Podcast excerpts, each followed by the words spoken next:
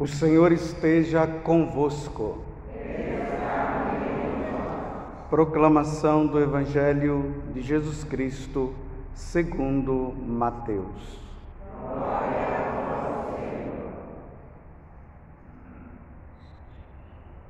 Naquele tempo, Jesus percorria todas as cidades e povoados, ensinando em suas sinagogas, pregando o evangelho do reino e curando todo tipo de doença e enfermidade.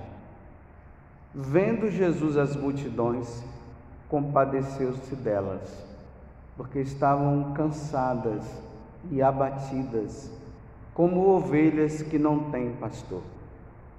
Então disse a seus discípulos: A messe é grande, mas os trabalhadores são poucos. Pedi, pois, ao dono da messe que envie trabalhadores para a sua colheita. E chamando os seus doze discípulos, deu-lhes poder para expulsarem os espíritos maus e para curarem todo tipo de doença e enfermidade. Enviou-os com as seguintes recomendações Ide antes às ovelhas perdidas da casa de Israel, em vosso caminho anunciai. O reino dos céus está próximo. Curai os doentes, ressuscitai os mortos, purificai os leprosos, expulsai os demônios. De graça recebestes, de graça deveis dar.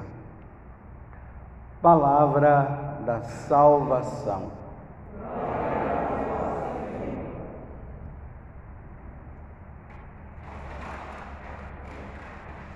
Meus irmãos e minhas irmãs, também as monjas concepcionistas, que eu estou aqui na casa dela hoje, celebrando delas, celebrando a missa hoje. Nós estamos nesse tempo do advento esse tempo é um tempo que é marcado por duas situações que nós católicos não podemos de maneira nenhuma ficar sem pensar nisso ou na ignorância. A primeira coisa é que o tempo do advento é um tempo de preparação. Mas que preparação? A primeira preparação é a preparação para revivermos, relembrarmos a primeira vinda de Jesus. Jesus ele veio, se encarnou, recebeu esse corpo, né? Deus se fez carne, adquiriu esse corpo igual ao nosso, com uma única finalidade: oferecer esse corpo dele como sacrifício no altar, na cruz, para que nós pudéssemos ser salvos. E isso aconteceu lá. A, a salvação que ele veio nos dar é por causa de Adão e Eva. Era para nós vivermos e estarmos no paraíso celeste. Deus não nos criou para a morte. Deus nos criou para nós vivermos para sempre. Mas Ele deu aquela condição ao homem, a liberdade do homem escolher: você quer viver para sempre ou você quer morrer? Aí tem lá o fruto do conhecimento do bem e do mal, que Deus disse: olha, se vocês comerem do fruto do conhecimento do bem e do mal, vocês irão morrer. E aí a serpente maligna veio, enganou Eva e Adão, eles acabaram morrendo, ou eles acabaram comendo daquele fruto, e aí, meus irmãos, essa vida nossa, ela ficou curtíssima. Nós fomos criados para vivermos eternamente e agora nós temos que nos deparar com a situação de morte. Olha que situação. Aí Jesus vem para nos dar vida. Por exemplo, lá no, no, Evangelho de São João, quando fala que Jesus veio para dar vida e vida em abundância, não é essa vida aqui no mundo, é a vida eterna. Porque nós agora, por causa do pecado original, o que foi que aconteceu? A nossa vida ficou curta, como eu já falei antes, e agora Deus tinha que dar a vida para nós de novo, e a única forma dessa vida acontecer de novo conosco tinha que ser com Deus morrendo para nos salvar. Então Jesus veio, ele morreu na cruz, ele nasceu, morreu, ao terceiro dia ele ressuscitou, voltou para a casa do Pai. Então agora a porta do céu já não é mais o paraíso terrestre.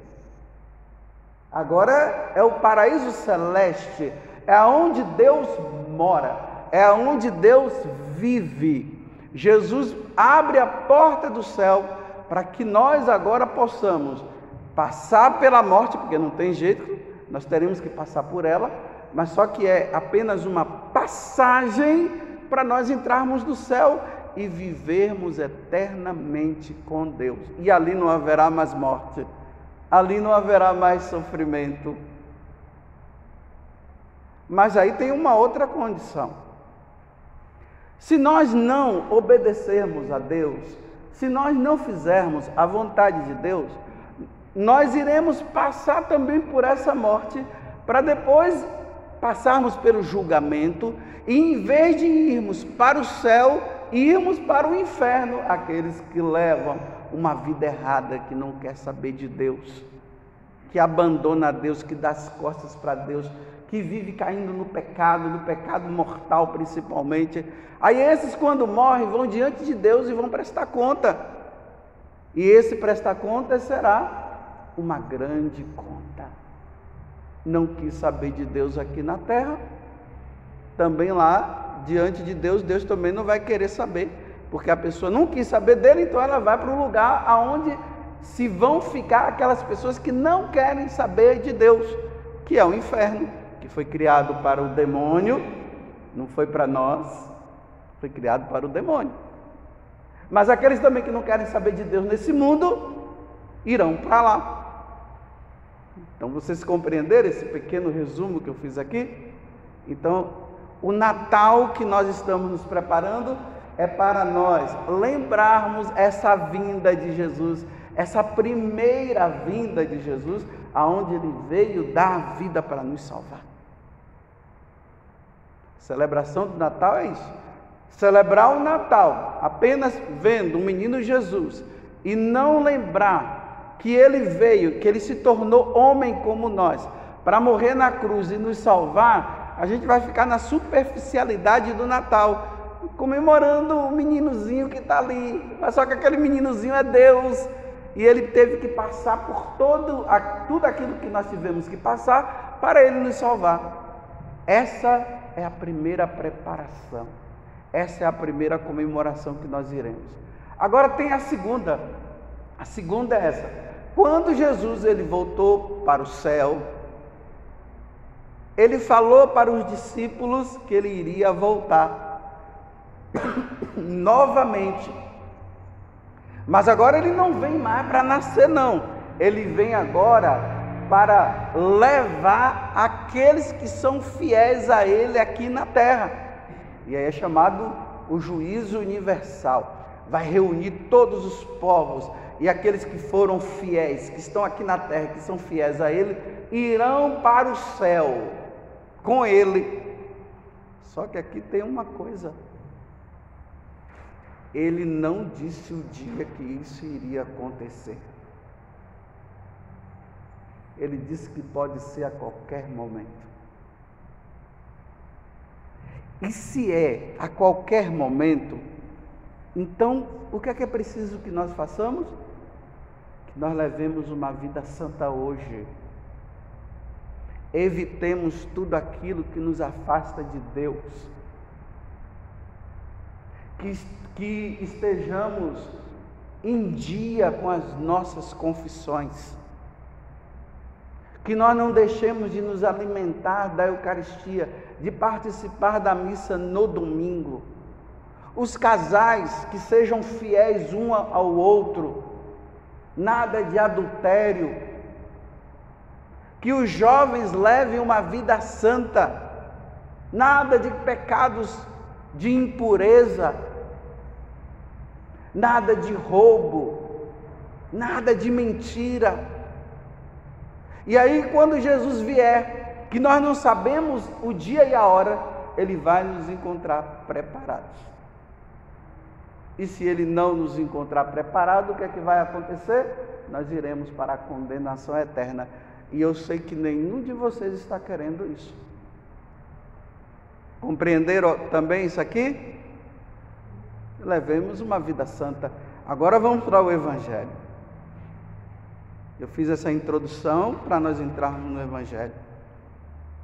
Então, nessa primeira vinda de Jesus, ele começou ali com a idade dos 30 anos, ele começou a pregar a boa nova do reino, do reino dos céus. Jesus agora vem falar para nós que existe o céu, que é lá que a Santíssima Trindade habita e é lá que nós devemos ir.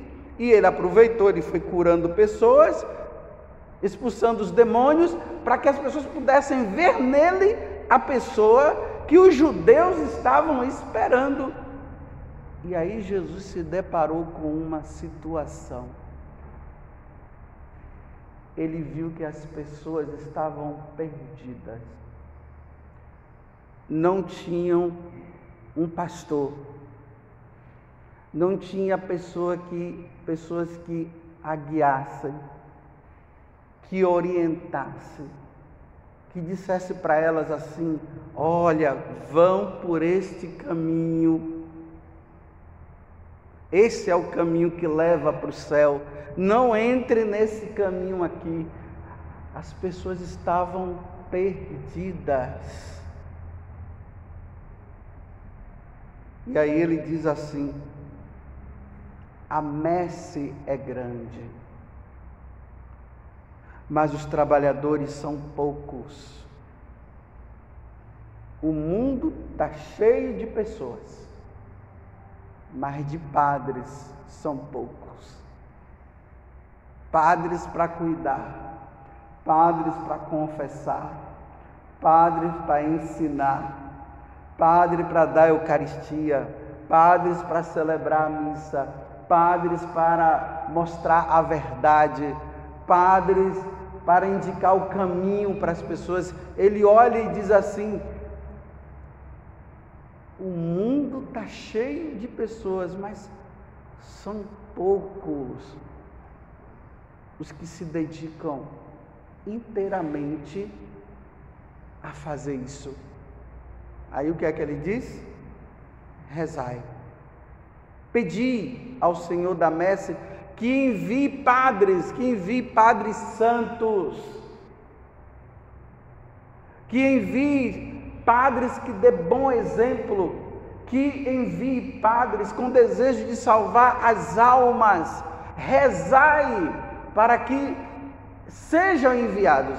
Olha bem, Jesus aqui ele coloca uma condição. A condição é entre o povo de Deus eles precisam entender que é necessário ter sacerdotes santos para que possam anunciar a boa nova e levar as pessoas. Então, Jesus está colocando uma condição: se vocês querem, vocês peçam. Vocês estão entendendo? Que Deus não vai enviar se vocês não pedirem, porque é vocês sabem a dificuldade que nós estamos tendo hoje para ter sacerdotes. Nós estamos num mundo pagão, um mundo ateu, um mundo onde as pessoas vão para as escolas, vão para esse ou aquele lugar, e lá eles estão aprendendo que Deus não existe. Então, se vocês não perceberem isso, Vocês não vão pedir. Então vocês têm que estar todo dia pedindo: Senhor, enviai sacerdotes santos. Meus irmãos, modéstia à parte. Como é que nós iremos para o céu se não tiver sacerdotes? Quem vai absolver os pecados? Nós. Quem vai celebrar a missa? Quem vai alimentar vocês com a Eucaristia? Só os sacerdotes podem fazer isso. Os batizados. A assistência dos sacramentos. Eu sei que tem coisas que os leigos podem até fazer, mas o essencial o leigo não faz. Consagrar o pão e o vinho para se transubstanciar no corpo e no sangue de Jesus e absolver dos pecados. Algum leigo pode fazer isso? Só o sacerdote. Estou dizendo e pedindo para vocês o que Jesus acabou de pedir. A partir de hoje, a responsabilidade é de vocês de pedirem todos os dias nas orações, quer nas orações do terço, quer nas devoções que vocês têm. Peçam a Deus que envie sacerdotes santos. Porque, meus irmãos, se nós tivermos sacerdotes que não são santos, nós estaremos perdidos. Quem vai dar bons conselhos? Eu repito, quem vai atender a confissão de vocês? Quem vai celebrar a Santa Missa? Quem vai administrar o sacramento da unção dos enfermos no final da vida? Vocês estão me entendendo? Vocês vão rezar? Só que aqui tem uma coisa não confio muito nas orações de vocês, não. Desculpe eu falar assim. Porque depois, quando vocês vêm confessar, vocês dizem que vocês não rezam. Vocês falam que não tem tempo para rezar. Se vocês não têm tempo para rezar, vocês vão ter tempo para rezar para Deus enviar padre. Aí vejam como Deus é esperto. Eu só fiz assim brincando, viu? Mas tem verdade também no que eu acabei de dizer. Geralmente ninguém tem tempo para rezar. O que foi que Deus fez? Deus, no decorrer da história da igreja, ele suscitou ordens religiosas, principalmente femininas, masculina também, femininas, que pudessem dedicar a vida toda para a oração, oferecendo em sacrifício, deixando o mundo lá fora. E entrando dentro de um, um lugar que se chama mosteiro, para se dedicar inteiramente a rezar, também, principalmente por esse pedido que Jesus está fazendo hoje. Vocês entenderam? Por exemplo, eu estou aqui no mosteiro das concepcionistas. Geralmente a gente conhece muito, né? As beneditinas, a gente ouve falar, nós, a gente ouve falar das carmelitas. Pouco se ouve falar das concepcionistas. Não sei se vocês sabem, lá em Portugal, uma moça quando era menina, o nome dela, Beatriz. Até aqui a imagem dela aqui do lado. Ela foi criada, foi formada, os pais dela, pediu que os franciscanos a formasse ela. E os franciscanos fizeram com que ela tivesse um amor muito, muito grande à Virgem Maria. Era um tempo que nem o dogma da Imaculada Conceição ainda não tinha aceito, ainda não tinha é, promulgado pela igreja e ela já rezava pela Imaculada Conceição. Aí ela tinha uma prima que se chamava Isabel, que era uma rainha, lá portuguesa, porque ela era portuguesa. Ele casou com um espanhol de Castela, Dom João II. E ela pediu que Isabel, ou que Beatriz, a acompanhasse. E Beatriz a acompanhou. Só que Beatriz, as irmãs aqui eu estou contando, elas já sabem de tudo. E talvez vocês também, né? Beatriz era de uma beleza muito grande, era muito bonita. E aí, ali na corte, ela, junto com a, a sua prima Isabel, né? Ela era muito cortejada, as pessoas ficavam tudo olhando para ela, os homens achavam ela de uma beleza muito grande. E aí, a prima dela, no começo até gostava, mas depois começou a ficar com inveja. E aí ela teve uma ideia satânica: vou matá-la. Assim eu fico livre. Aí ela foi, chamou Beatriz, colocou Beatriz dentro de um baú e deixou lá, fechou, deixou dentro do baú e foi embora. O pessoal começou a sentir falta: cadê Beatriz? Cadê Beatriz? Três dias depois, Dom João insistindo para Isabel e perguntando para ela aonde é que estava a, a Beatriz. Ela disse: ela já está morta, já deve estar até fedida. Aí foram lá, quando abriram o, o baú, Beatriz se levanta com, a com aquela beleza dela, com aquele sorriso dela, e aí ela diz: para o Dom João: por favor, me tire da corte, porque Nossa Senhora apareceu para mim pedindo para que eu fundasse uma ordem religiosa. E Nossa Senhora, ali dentro do baú, apareceu para ela sim, ela dentro do baú. Ela viu Nossa Senhora. Nossa Senhora aparece com o menino Jesus nos braços, com a veste toda branca, escapulário branco, com uma capa azul, como vocês estão vendo ali na imagem, né?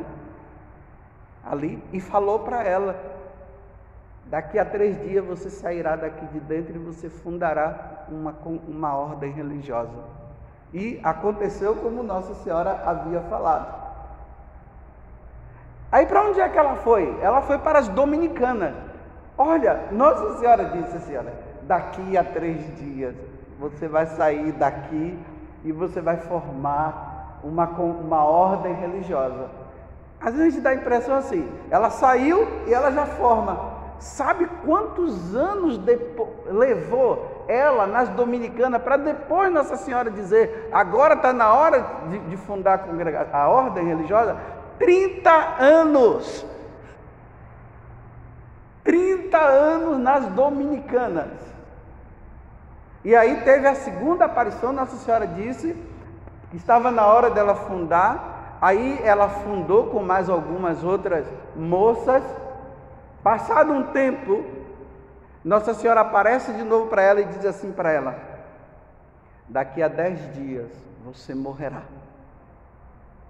E dez dias depois, ela começa a se sentir doente e acaba, e antes de morrer, o rosto dela resplandece de um brilho assim sobrenatural.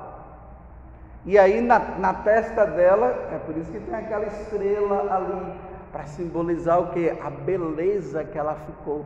E em seguida ela acabou falecendo. Por que, que eu falei tudo isso?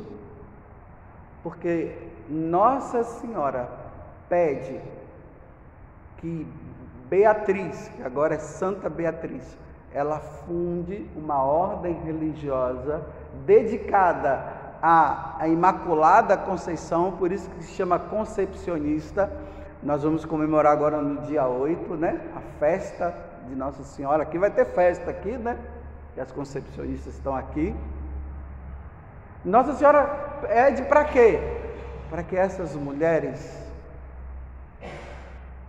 que deixaram o mundo, deixaram de casar, deixaram de fazer uma universidade, para que elas pudessem se dedicar inteiramente à oração, para que a igreja seja sustentada pela oração, para que a igreja, para que Deus possa enviar santos sacerdotes. Sacrifício e oração para que Deus envie santos sacerdotes. Estão aqui no esquecimento, ninguém nem sabe. Estão ali, olha, vida de oração, dedicação, desprendimento. Jesus envia santos sacerdotes. Eu até queria terminar essa homilia dizendo assim: olha, porque eu estou gravando essa homilia, e ela é enviada para muitas pessoas que elas ouvem. Será que alguma moça que está ouvindo essa homilia, você não quer ser uma monja concepcionista, não? Será que Deus já não colocou no seu coração o desejo de você ser uma esposa dele, dedicar-se a ele, amá-lo de todo o coração? Para você rezar primeiro por ti, por si mesma, pela sua santificação, pela sua santidade, para você aguardar o Senhor chegar e vir na sua glória e levar você para o céu. E antes disso acontecer, você se dedicar inteiramente pela salvação da igreja, para que aqueles que estão longe de Deus se convertam e venham e se voltem para Deus para que Deus possa enviar santos sacerdotes, bispos e quem sabe até um papa. Você não tem essa disposição, não? Será que Deus não chama você? Hoje, no dia que ele diz rezai ao Senhor da messe, que envia operários à sua messe, será que Deus não está te chamando também?